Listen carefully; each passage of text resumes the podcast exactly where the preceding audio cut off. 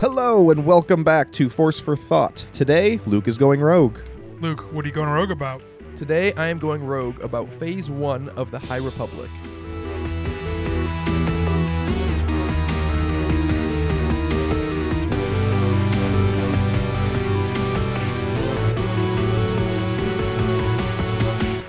The High Republic, Phase 1, started in January of 2021.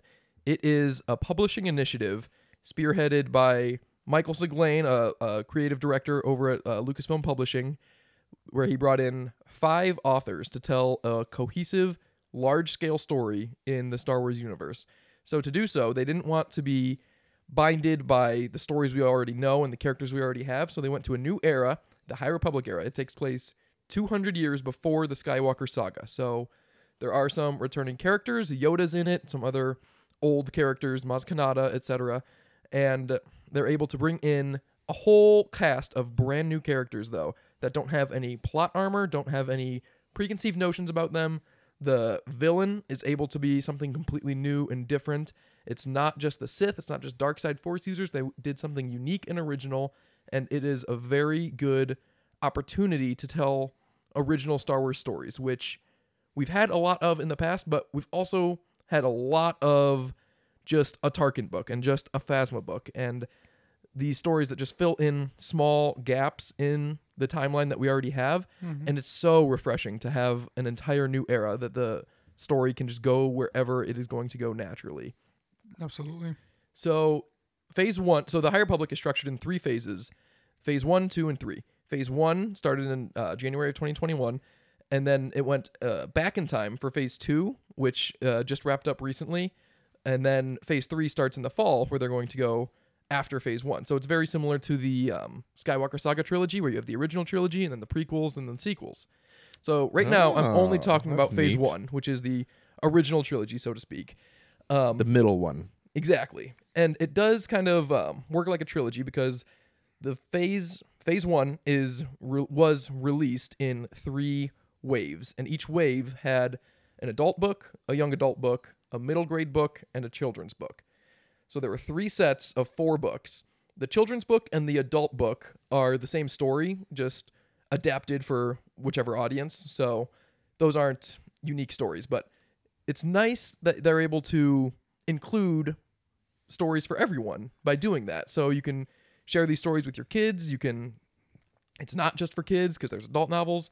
It's Star Wars for all ages in a way that we've never really seen before cuz you know, the Clone Wars is a kids show no matter how much we try to say it's not because it's also made for older audiences, but there's so many things that in it that are beyond the shadow of a doubt just kids content. And so this they really get to have their cake and eat it too by doing it this way. So there's 12 books. Well, we'll say 9 books because the children's books are the same. Um there are 3, 4, 5 comic series as well as two volumes of a manga and an audio drama. So while I would love to go into detail about every single one of these stories and talk about why they're great and which ones I love and which ones not so much, it's just too much content to get through in one rogue session. So And I like the little dimes that you drop throughout all of our other episodes too, where we start talking about something and you say, well, you know, in the High Republic, and then you go off for about 10 minutes in your own world. So I, I like that. I like we, that. It ends always the same. Again, you should read the High Republic. yes. you should. I am officially hanging up that hat though because if you haven't by now, you're not going to, and I'm about to spoil all of it anyway. But phase three starts in November, and after you listen to this episode of this podcast, you will be ready to jump into phase three. So come November, you'll have no reason to say no when I ask you to read the book that comes out. And this doesn't just go for the two of you. I'm talking to every single person listening right now. We can all read it together, and we're going to love it. I Wait, feel, don't we I need, feel personally attacked. wait, don't we need the information on Phase Two, which Uh, is not in this episode? But it's the prequel, though. So you could go from one to exactly. three It- it's- theoretically. It's, debatable whether you need the information from phase two. I mean, do you need the information from the prequels if you're going to watch the sequels? How much the original better trilogy? is it though? you should, but You should, but you don't need you're it. right. You're right. Um, so I'm not going to go into detailed plot synopsis of every single story. I just want to talk about why I love it so much because it's not just that it's Star Wars, because there's Star Wars all over the place, and I do love it all, but the High Republic holds a very special place in my heart.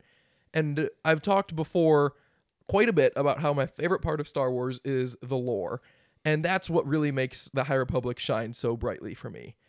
There is a lot of new stuff introduced, and some of it they swing for the fences, and it's really crazy and it just hits. Like they swing for the fences and they make a home run. Um, the best, probably my favorite single thing that the High Republic introduced was the personal relationship that every Jedi has with the Force. They go into a lot of detail about. The, I mean, the whole era is about the Jedi. It's there are other non-Jedi, non-Force user characters, but they all take a backseat. It's it's basically all about Jedi, which is right up my alley. And it goes into detail about how every Jedi experiences the Force because it's not all the same. The main character in the first uh, adult novel, Avar Kriss, hears the song of the Force. They she hears the Force like audibly, and she can hear other people singing the fo- uh, singing the song of the Force, and she can communicate with them across distances because it's like a communal thing for her. Elzar Mann, uh, another character from the adult books, views it as an ocean, deep and vast, and if you go too far, you could tap into something extra dangerous, but it's all connected. Bell Zettifar sees it as a fire, a spark in himself that sometimes is an inferno, sometimes it's barely a flame. Uh, Burryaga is a Wookiee Jedi. He sees it as a tree, which connects to the lore about Kashyyyk of what we know because of that uh, Bad Batch episode where, um, oh, what's the Wookiee in the Clone Wars? Um, Gunji. Gunji. Gungi, whatever you like to say. Uh, or no, it is uh, confirmed one way or the other. I think it is Gunji, but he he connects to the tree on Kashyyyk, and that is a very Wookiee thing. And the branches sprawl out across all this different space, and there are different paths that the branches take, and it's very deeply rooted, but it's all one tree. Stellan Gios sees a galaxy, a constellation of stars that are all seemingly random, but if you look closer, they're all connected. They're all in the same tapestry. Ram Jomaram sees a machine, complex and confusing, but if you take the time to understand, you can see all the different parts working together for a common purpose. And those are just the ones I'm able to list off the top of my head, more or less. And there are so many more Jedi that have different, unique understanding of the Force, and it really opens the door for the way I understand the Force. I mean, not in our world, but the way I choose to watch any Star Wars Yeah. piece of content and the way that they're interacting with the force it gets completely different from one person to the next and it really makes me think about it and it kind of recontextualizes all of the star wars that i watch I honestly really love that. I did not know. I've only read one book in the High Republic, and I really have enjoyed it. But then I went to grad school, and then I basically just did not read for two years. Um, but I, I, that's something that I've always like struggled with a little bit with the Jedi, which is just one big thing, and then it's like everyone has to view it the same, or you're, or if it's not, if it's not right. But I really like that the High Republic does that because it got it, read, it does recontextualize things. And not only that, it makes a lot more sense of why Jedi can be so vastly different from each other. Obviously, you have like their fighting stance or their kyber crystal color, right? But like this is just another thing to be able to really push it over the edge, which is really, really cool. Going back real quick for one second, did you say the guy's name is Ram Jam? Ram Jomaram There's no way they weren't listening to Black Betty, that song, Whoa, who, Black Betty. who is sung by Ram Jam. Ram Jam. yeah that's pretty similar. There's no way. i i wonder if Ram that's come up in an interview. I've, I've listened to it. Uh, it was a character from daniel jose older one of the five authors and i wonder if he's talked about if that. he's the age of like 42 to like 52 i guarantee. I'd guess right around there. This is uh, Um, led zeppelinstein another great addition to the lore is the Republic. The Republic is the same Republic that we see in the prequels, but it's not bogged down by corruption like in the prequels. It is the Republic as it's meant to be, at the height of their idealism and prosperity.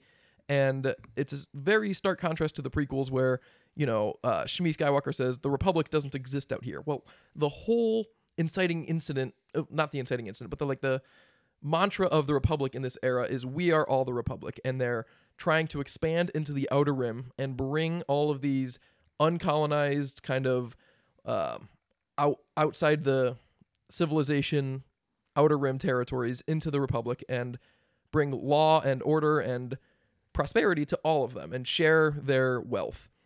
So that motto, "We are all the Republic," comes up all the time.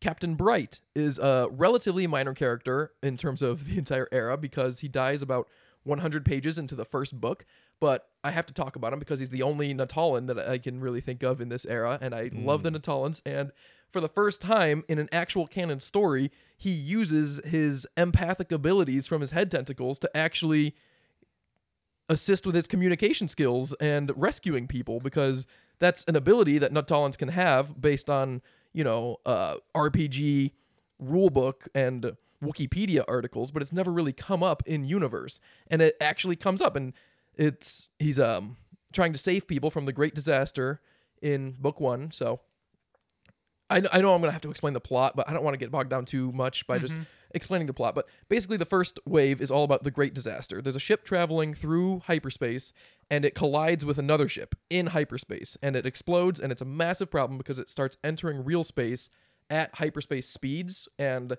it's basically about to holdo maneuver a thousand different places at random wherever it comes out. So um, it the majority of the ship is entering the Hetzal system, where the Jedi are tasked to go and help.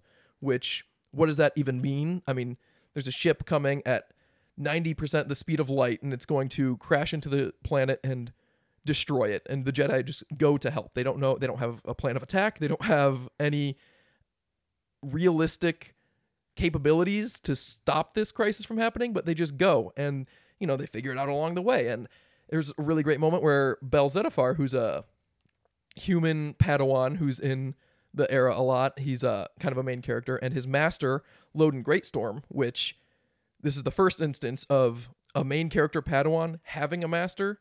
If you're a master to a Padawan that's like a main character, look out because death is coming for you. I'm, pre- I'm pretty sure every single named Jedi Master where the Padawan is even kind of a main character, they die early. And so it's a bummer. But Loden Greatstorm is a like one of the greatest of the Order, and he's charismatic and likable, and everyone loves him. And Bell asks, like, what are we gonna do? They're flying down to Hetzal, as in the book is uh, structured. It's like 90 minutes to impact and 70 minutes to impact, and it's like 20 minutes to impact, and they're going down to the surface. And Bell is like, what are we gonna do? And Loden just says, whatever the Force wills, and they go and save a couple people. I mean, it, it was relatively a lot, like maybe a couple hundred, but from one like colony, one town on a whole planet. Like over the course of the entire disaster, that is insignificant, but the Jedi are just going to protect any and save anyone they can, even if it's just one person, because it's not about saving everyone. It's about saving one person. And if you could do that, if you can save just one person, then you have to. So they would pull the lever if they were on a track. The trolley on the- problem. yeah, the trolley problem. If they're on a trolley, and there were six people in front of you. They would pull the lever, then made that conscious decision.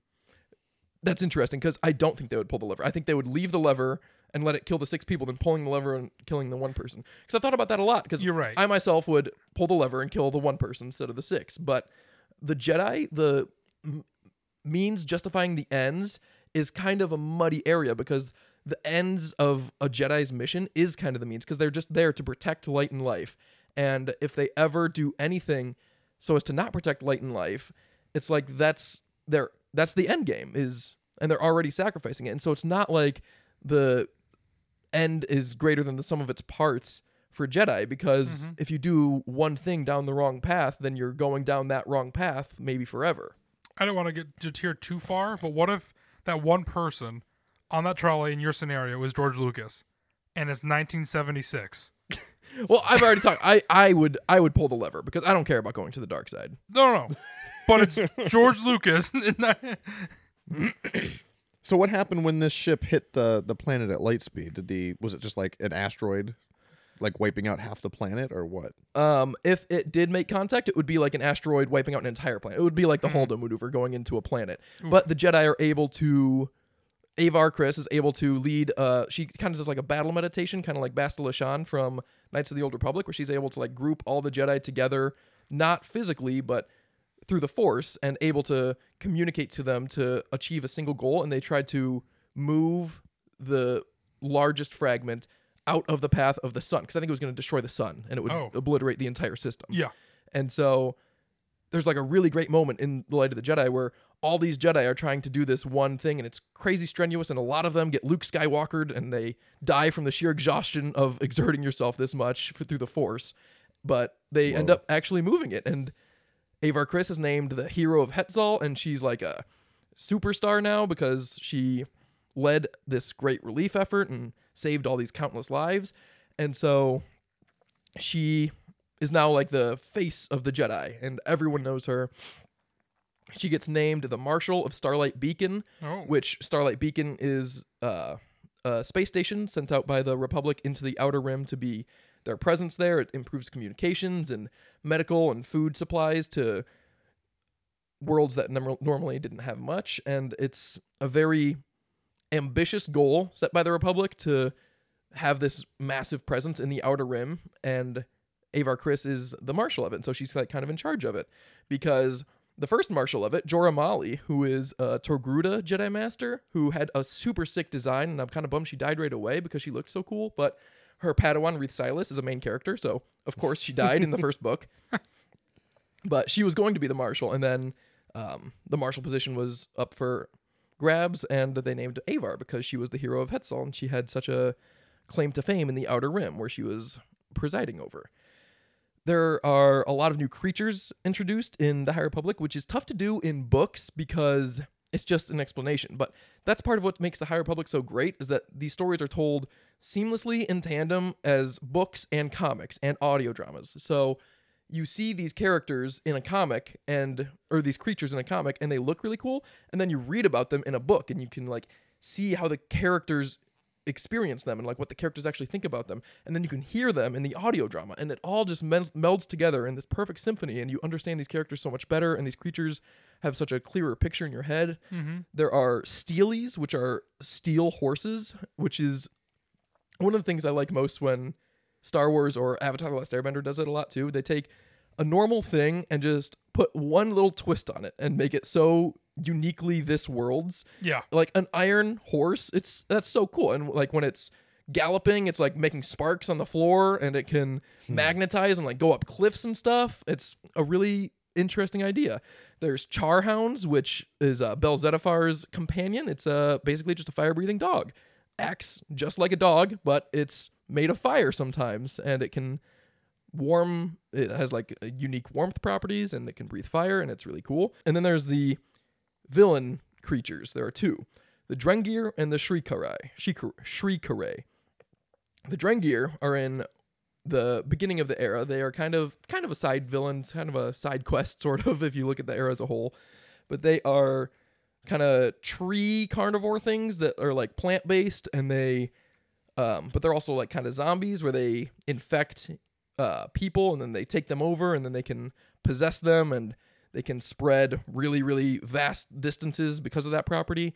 Um, and then there's the Shrii Ka Rai which are we don't know much about them. There are they're like kind of lion looking things. They're like four-legged uh, beasts that have like long tentacles and or tendrils but we never really get a good look at them because they have the very unique ability to kill force users. And they just by like being in the vicinity of a Shrii Ka Rai a force user will become overwhelmed with fear and crumble down and eventually they'll become petrified turn to stone and then dust. So it literally kills them just by being near them. Is that the same thing as the nameless? yes that they eventually get named. Uh, it's debatable whether they're actually named that because the phrase Shrii Ka Rai comes from the trail of shadows comic book which was released later in the uh, phase. That is about jedi investigator Emerick Caphtor who is tasked by stellan gios who's the um, council jedi council go-to guy for public relations basically but PR. I mean, it sounds lame because he's he is the main character, but he's he's on the Jedi Council and he's the one that ends up having to effectively do everything in the Outer Rim. And so he, he tasks Emerick Caphtor with uh, looking into this beast that turned Loden Greatstorm to dust. Bell's master. It's super sad. He gets turned to dust just by being near this nameless monster. And so Emerick Caphtor goes and starts investigating. And as soon as they start investigating, he and Stellan start humming a nursery rhyme about Shrii Ka Rai. And they're both like, why are we humming this all of a sudden? And they remember it's because it ends with, you'll do what you can, you'll do what you must, but in the end, all you'll be is dust.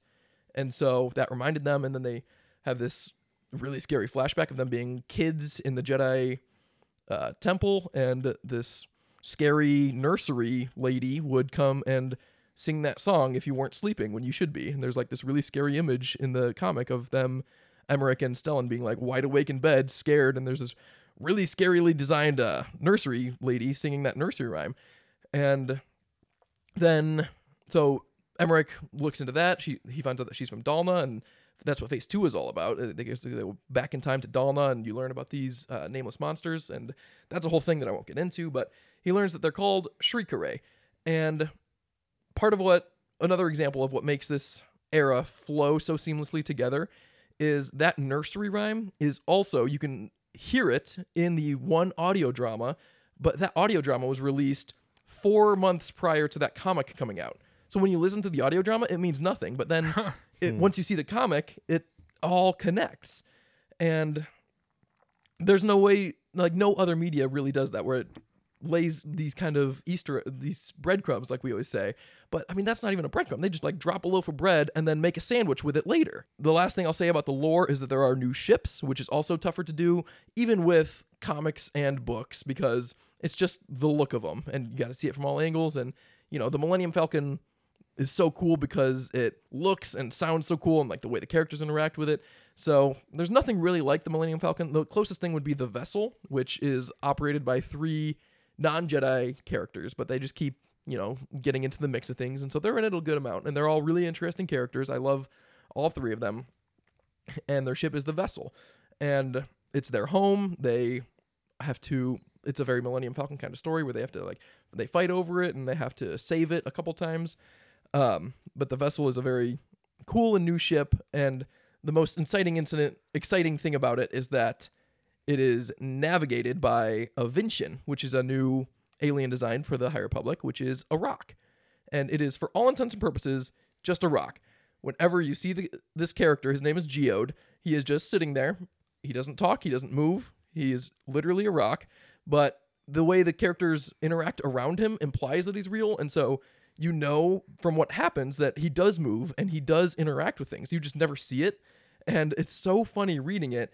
And they always have like a very unique way of talking about it where something like makes sense if it was like an actual human, let's say, that the human would do the same thing, but because it's a rock, it, you, you get a laugh out of it. Like there there are lines, you know, Geode remained next to her, for which Affie was grateful. It helped to have someone to lean on. But he's a rock, so he's just he's just there. That's Just literally a thing to lean on. when I was reading it at first. I was like, "Am I am I interpreting this correctly?" Yeah, and you are. I remember at Star Wars Celebration in Anaheim, we saw a couple of people who cosplayed as Geode. Just yeah, a, just a they were just a rock, and they would just sit there. just a giant That's slab. hilarious. Um, but they, the whole era is very seamless, and so Claudia Gray introduced Geode and created the Vintian, and then Cavan Scott, who made the audio drama, uh, includes like bits about it, and he the audio drama has a line. It's like squeezing blood from a Vintian, which is like it's like squeezing juice from a stone or whatever that actual expression is. but I love it when they take a normal our world expression and just Yeah. make it a little bit Star Wars. That's great. Uh, and then the last ship that I want to talk about in the High Republic is the Vector, and that is the coolest one. That is the Jedi starfighter of the area of the era, and it is uniquely Jedi because it does not have it has very minimal computer assistance. It is designed to transmit every shake and bump directly to the pilot. It doesn't have any stabilizers because the Force is what's flying the ship, and the Jedi is working is flying the ship through uh, by channeling the Force. But it's not a computer. It's not something any other non-Force user could fly because it's so rudimentary. But when a Jedi flies it, it's so precise and uniquely um, able to do things that no other ship could because it's not powered by the same computer programs that power the other computers or power the other ships. And so whenever the vectors come around, it's a really exciting time. And the coolest part, just visually, is that the and lore wise, the weapons systems on the vectors are powered by the Jedi's lightsaber. So you won't be able to have access to the weapons if you don't have a lightsaber, for one. And when the Jedi do use the weapons, the blasters are in the color of their lightsabers. Oh, that's cool. So it's so awesome when like five vectors are firing in blue, green, yellow, and purple. That is cool. Did they ever get into trouble at a point where the Jedi who was flying the ship died or something, and everyone's just kind of stranded because no one else knows how to fly it? Um, no, because even if that did happen, there, there's the story's all about Jedi all the time, so there would be another Jedi right there. But there is an instance where a single Jedi is flying two of them at the same time, one exclusively with the Force. She's not even in the in the cockpit. That is cool. So the lore is what really is the the glue that hold that binds me to the High Republic. Is what makes me love it so much. And then there's the characters that are just a whole other beast because it's a whole era. There are, like I said, nine books, five comics, an audio drama. There's so many characters, and they all have unique character arcs over the course of all their stories. And because they're all different, I mean, you can't tell the same story over and over. So there's something for everyone, again, in the High Republic. Avar Kriss, the main character in the first couple books and throughout the comics, has a great character arc on Obsession, where she is the hero of Hetzal and she's uh, Marshal of Starlight Beacon. And then they're trying to trace down the Nihil, who are the ones that caused the great disaster. The they're basically um, space pirates, and she's chasing them down. And she thinks she knows who their leader is, and she doesn't.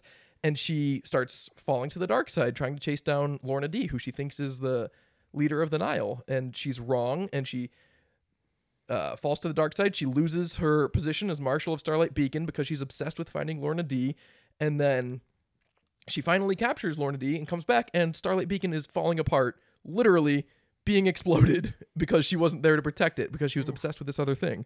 And Because so she, the real leader of the Nihil was a character named Marchion Ro, right? yes, and So I think that one I'm familiar with. This I think you're getting into some of the comics now because I haven't read any of the books in the High Republic. I've only read the comics, which I've said before definitely feels like you're missing a big part of it because they mention the Great Disaster in the comics, but they don't go into any of that detail that you told me about. But the comics do go into great detail about Starlight Beacon and what happens to it. Yes. Um, and so Avar is a comic character throughout most of the era or most of the phase. And so I'm not surprised that you're more familiar with her, but she's a really interesting character and she just kind of pops up in these other stories and you get like a little beat of where she is currently in the comics. It's like, "Oh, I wish Avar was here." And it's like, "Yeah, but she's dealing with the Drengir and you can go read the comics if you want to hear the rest of that story." That's very cool. I, I love how this is structured because I feel like this is something that like I almost wish the the the shows or the and the movies begin to start implementing where there is a set structure and we're being like, okay, in this phase of whatever, there's going to be three TV shows and there's going to be three movies and they're all going to interconnect. Like out, out front, be like, here's the expectation. Yeah, it, it is great that they do that, and you do have those very clear expectations going into it. Um, some other characters I wanted to talk about. Uh, Elzar Mann has a very great arc about a fight with the dark side. He's a very Anakin Skywalker esque character. Um, a, g- a great quote is um, from Light of the Jedi to Elzar Mann, What the Jedi were was nowhere near as interesting as what they could be, because Elzar is all about experimenting with the Force and using it in new and unique abilities and ways. And that's that's someone who dabbles in the dark side. Exactly. As as you can imagine, the Jedi Council is uh, all against that. And so he, Elzar, grew up and was a Padawan with Avar and Stellan. And so they were all really peers and really close friends. Not a thruple, but Stellan and Avar were alluded to being a couple, and Azar, Avar and Elzar were alluded to being a couple. But they're all three really good friends. I kind of get thruple vibes every now and again, but they're definitely not a thruple. Is there any erotic fan fiction? I'm certain there is. and it's written by you. Um, but Elzar has a very great uh, struggle with the dark side, where he, um, you know, he he has a struggle with the dark side. He taps into these really dark emotions, and he there are times when it's helpful. You know, the Republic is under attack by the Nihil, and he starts slaughtering them, and it's like, hey, you're helping, but are you helping? Like, there are better ways to do this, and that's what the Jedi is all about. And when that happens, the Jedi don't just banish Elzar like they kind of would in the prequel era. They send him to re- uh, Jedi rehab and they give him a hug and they're like, I know that this happened and that's okay, but we're gonna be better going forward. Jedi rehab. I like that. Is there any chance that was successful? Is there any chance that that was covered fully by medical? Um, so he goes to Jedi rehab, and Orla Jareni helps him in Jedi rehab. And Orla was a character introduced um, books earlier in a young adult book, and she shows up in the next adult book as his Jedi rehab um, guy, uh, girl. Sponsor? Exactly. and, um, she Dark Side Anonymous. is a Orla is a way seeker because she had an arc in the young adult book that she didn't want to follow the order, kind of like Elzar, and she chose to become a way seeker and just follow the will of the Force instead of the will of the Council, which in theory should be the same, but practically with politics and whatnot, it's not always the same. So she is uh, a Jedi way seeker, but the Force she felt guided her to help Elzar because she had a similar arc in her story. And she had a great line that um, to Elzar that said, "You go with the flow. You move where the water takes you. Then you're surprised when you wind up someplace you never meant to be," which Ooh, is a good quote. a great quote in terms of like the Force and a, a dark side journey with it. But also, Elzar experiences the Force as an ocean, deep and vast, and it f- fits perfectly with that. And she knew that, and all these different story threads come together, despite from being from completely separate books and separate authors. That's cool. Stellan Gios has a great story arc of struggling with who you are as not defined by others because he, like I said before, he was kind of the PR guy for the Jedi Council. He uh, grew up with Avar and Elzar, and so he's kind of on the same level as them. But Avar goes on to be the hero of Hetzal. Elzar was denied the he wasn't denied the rank of master as dramatically as Anakin was, but he's a very similar character an- to Anakin, and they didn't give him the rank of master because they didn't want him to explore the Force in the ways masters can with the expanded access to Jedi archives that the masters get. Um, They're gatekeeping the Force. Exactly. But uh, Stellan does get the promoted to the rank of master, and he becomes a member of the Jedi Council. And in book two, the second wave, the massive each wave has like a massive incident. In wave one, it was the Great Disaster with the Legacy Run being sabotaged out of hyperspace and Holdo maneuvering a whole bunch of different planets. In wave two, it is the Republic Fair, where the Republic is hosting um, a fair, just like we have in our world, in order to celebrate the unity and expansion of the Republic. And the Nihil attack it, and it's a massive disaster. They kill a ton of people, and it really puts the Jedi on their heels, and they have to really counterattack the Nihil. But Elzar or uh, excuse me, Stellan is at the Republic Fair, and he is with the Chancellor, and he is tasked with protecting her just because he happened to be with her when the Nihil attacked the Republic Fair.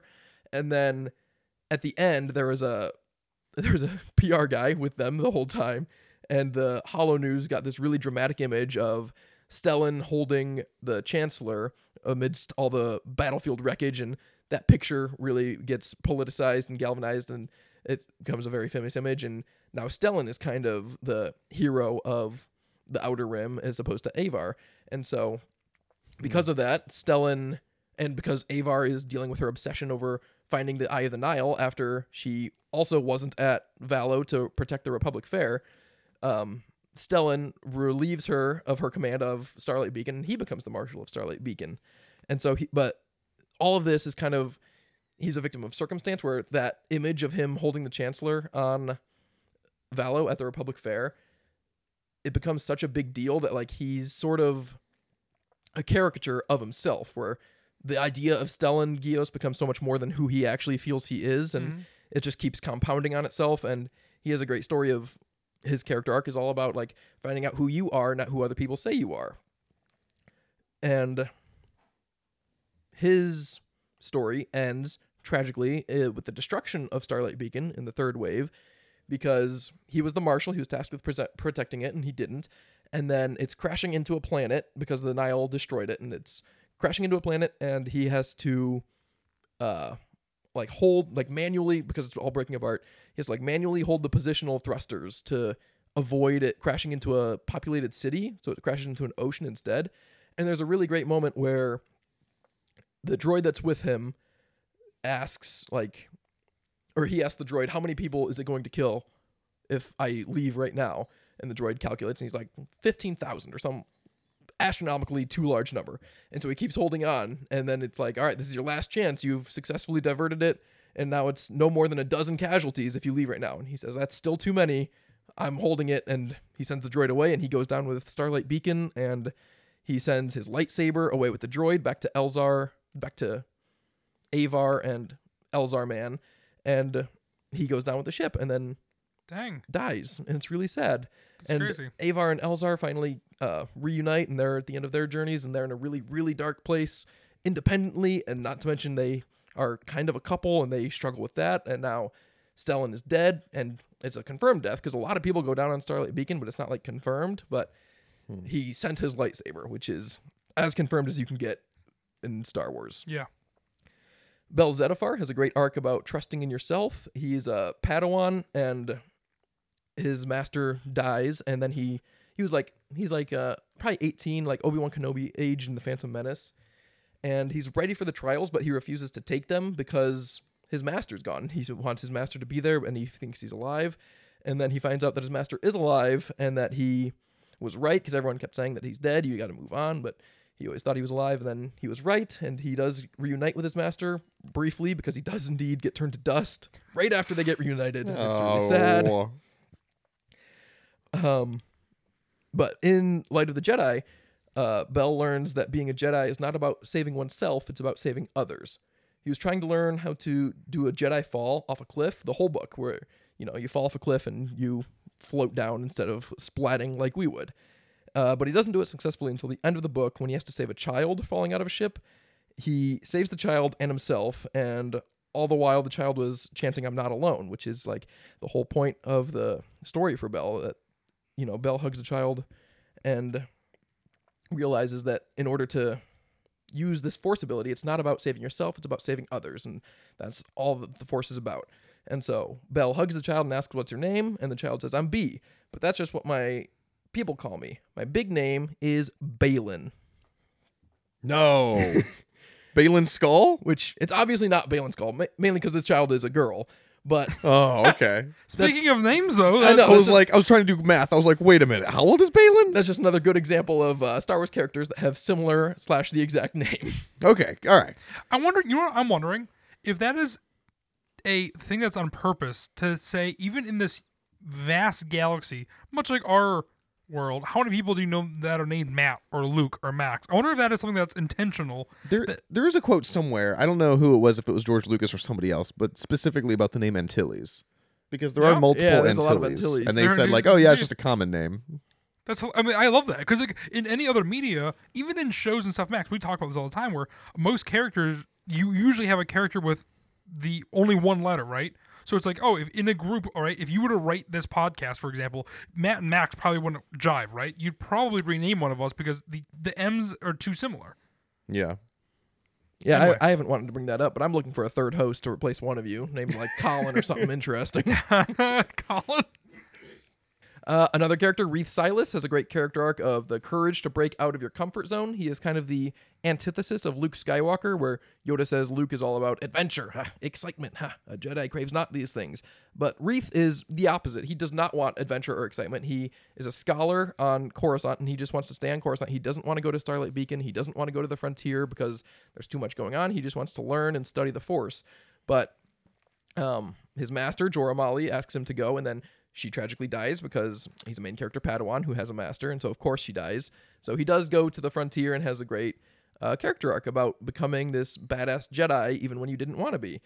Keeve Trennis is the main character in the mainline comic series. She has a great arc about becoming the hero you thought others were. She really idolizes Avar, and in the first issue, Avar Kriss knights um, Keeve, which is really cool to see. She like uses her lightsaber to cut off her Jedi braid and says like by the right of the council, by the will of the Force. It's it's a really great moment.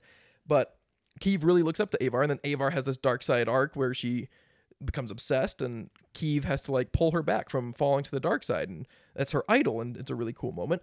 Keeve's master Sskeer, who Jedi Master, look out Sskeer, also another example of characters similarly named Skeen in Andor and Sskeer in Yeah. the High Republic. go.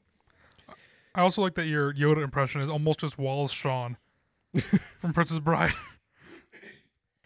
Sskeer is a Trandoshan Jedi, and the they make a lot of comments about how you don't see many Trandoshan Jedi because their kind is so about like hunting and viciousness. And Sskeer does not do much to dissuade that because he has an arc where he gets like this disease that shuts him off from the force and cancels his force connection.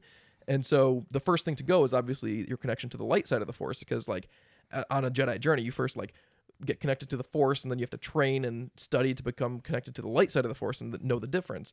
And so he starts tapping into the dark side of the force because it's easier and more seductive when you're losing your connection to the force as a whole and he starts slaughtering people and like acting like the everyone thinks Trandoshans should and Keeve has trained under him for years when he was a, a good Jedi, we'll say, and she has to deal with that fallout and how he loses his connection to the Force. But then Sskeer is able to fight the Shrii Ka Rai at the end on Starlight Beacon because he's not connected to the Force, so they don't turn him to dust. And so that all comes full circle. And I know this again from the comics, but one of the coolest things about Sskeer too is that he loses an arm like within the first issue or so. And In the he's- book, and it's already Oh, it's in gone the in the book. first issue. that's it. Which and, is another i- example of the stories all meshing seamlessly. and he's Trandoshan, which is kind of like reptilian, and they grow their limbs back. And so like over the course of the book, he's like slowly growing it back. Yeah, and that's cool. also a really cool arc for the or cool beat for the comics because it's a visual medium, and he gets um, infected by the Drengir to try to like no, Uno reverse card the Drengir and be like, I'm not trapped in here with you, you're trapped in here with me, and he lets them kind of take over him so he could take over them a little bit, and it's, it's a really cool uh, beat. But a real the a real Dre- Rorschach in prison moment Exactly. from Oh. but then uh, the Drengir give him an arm, and he's got like a little plant zombie arm where his missing arm would be, and so that was really cool. Yeah, that's right. Uh, the last character I'm going to talk about is Burryaga, not because he's one of my favorites. He's probably one of my least favorites, just because he's very underdeveloped. He's the Wookiee Jedi who they advertised a lot because everyone would love to see a Wookiee Jedi, but they they don't put any cheat codes. So he only spe- he only speaks Treewook, so you don't really get much out of him. It's just the way other characters react to him. No one can understand Treewook except for his master, who main character Jedi Padawan. Look out, Nib Assek, because she does die. What's her name? Nib Assek Nibasek. um, she gets husked by the Shrii Ka Rai, and uh, uh, Bell Zettifar is able to understand them. And so by the third book, they're able to like have conversations, and you can see. But the first two adult books plus the comics plus everything else, he's just groaning, and everyone's like, "Oh, he has empathic ability so he's able to." Sense the emotions of others which does come up in the legacy run disaster in the great disaster in book one because he's the one that their first their their first idea was to just destroy these fragments because they're gonna blow stuff up, and then he's the one that is able to sense that there's people on board, and so Oh. they have to come up with a different uh, tactic. And so, So, so Gungi is still the number one Wookiee Jedi. yeah, he probably is. Although Burryaga has a great um, mo- final moments, seemingly final, but he goes down with Starlight Beacon because there are Rathtars on board, and he sacrifices himself to fight off the Rathtars while everyone else goes and saves other people.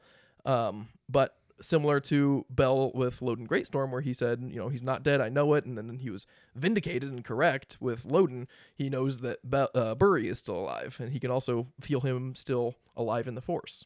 So you think he's coming back in phase three? I think he's already come back in the t- Trails t- Tales of Light and Life book that I just bought today, but I haven't read yet.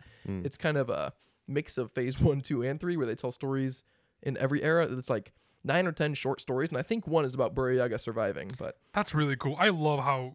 I mean, you're literally just waiting to see how this the conclusion now in the third wave. mm-hmm. That's I love. Uh, it's so cool. yeah, it really set up a lot of stuff um, to be explored in the final wave. Not to mention, I haven't even talked about the villains at all, and the villains are very, very interesting. It's called they're called the Nihil, which is like the you know ties to our world nihilism. It's similar to that where they, and you know ties to pirates. They, wow, I wrote it down. What's their motto?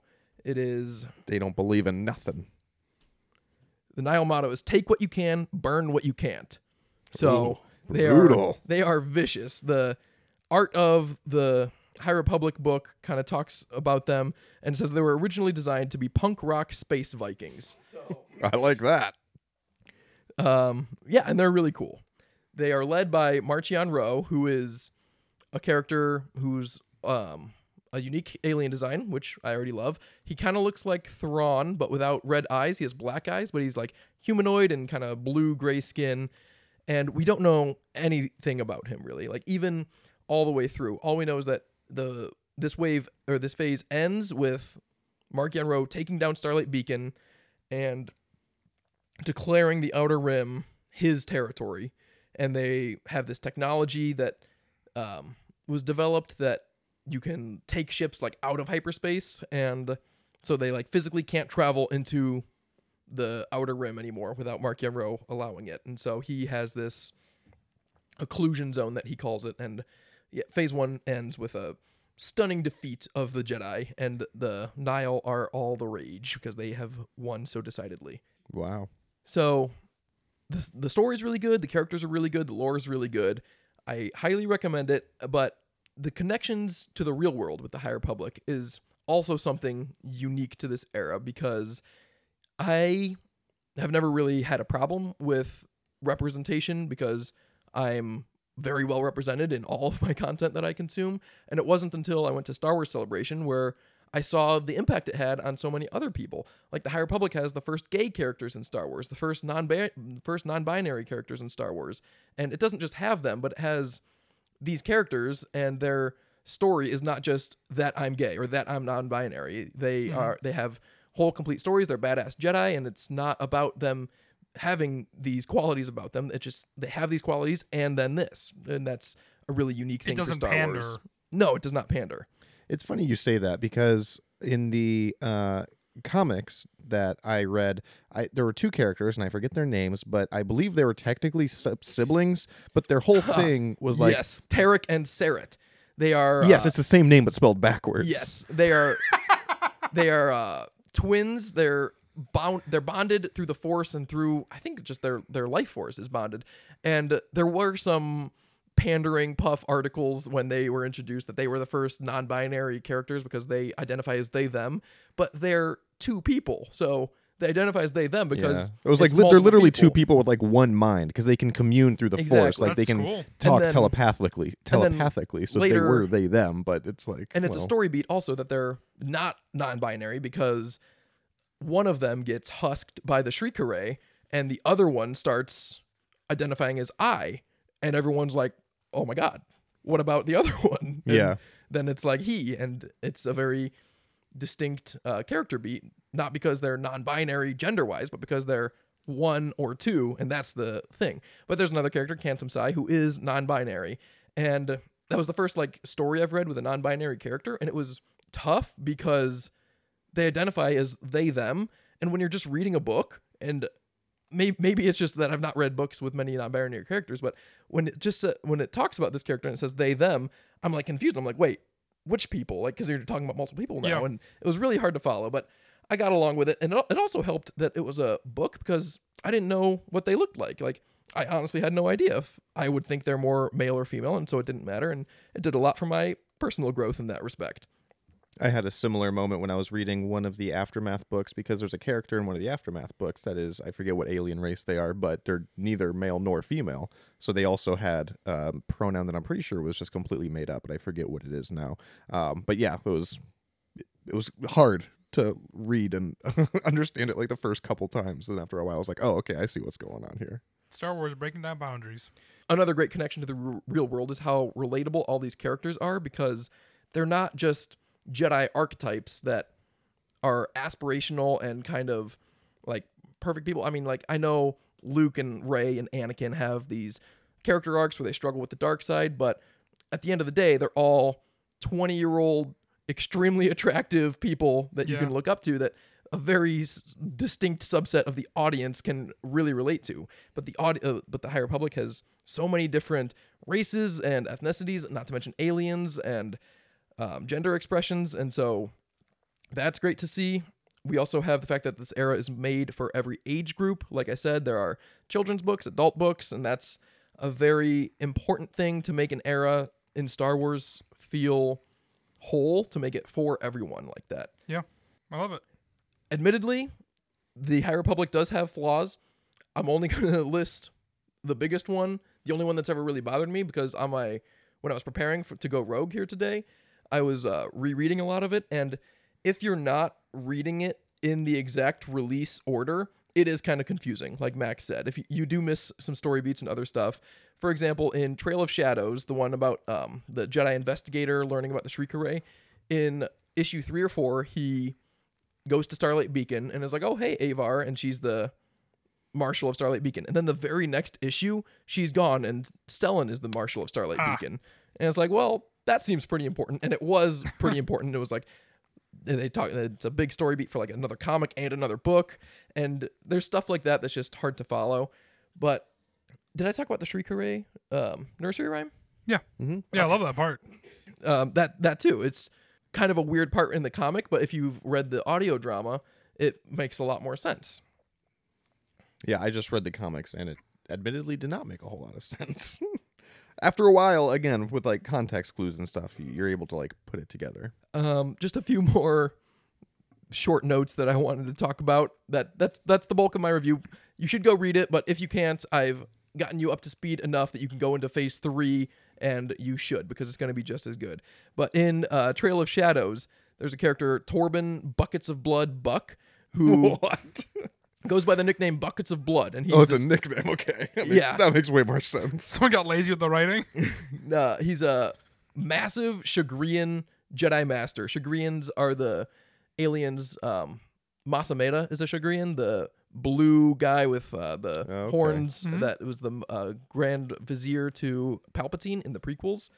Um, he's this like massive hulking presence, and he's the he's a character in the High Republic Adventures comic series, which also historically the High Republic Adventures has been more for kids, and I was reading them because I wanted to have a complete um I wanted to get the complete story of the High Republic, but the High Republic Adventures is just as integral to the plot of the High Republic as any other story. They really do not hold back. It's the first time you see Marchion Ro, uh, you see his face. It's you get a lot of uh, great characters. That's all where most of the Yoda content comes from.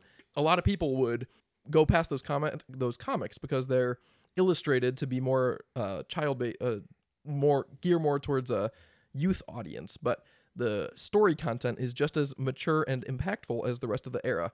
But there's this character, uh, Torban Buckets of Blood Buck, and he is a healer. He has this really badass name. He looks really menacing, and he got that name because he's a healer, and he's always like in these situations as a combat medic, and he looks like he got ducked, uh, dumped buckets of blood on him, and that's where he got the nickname.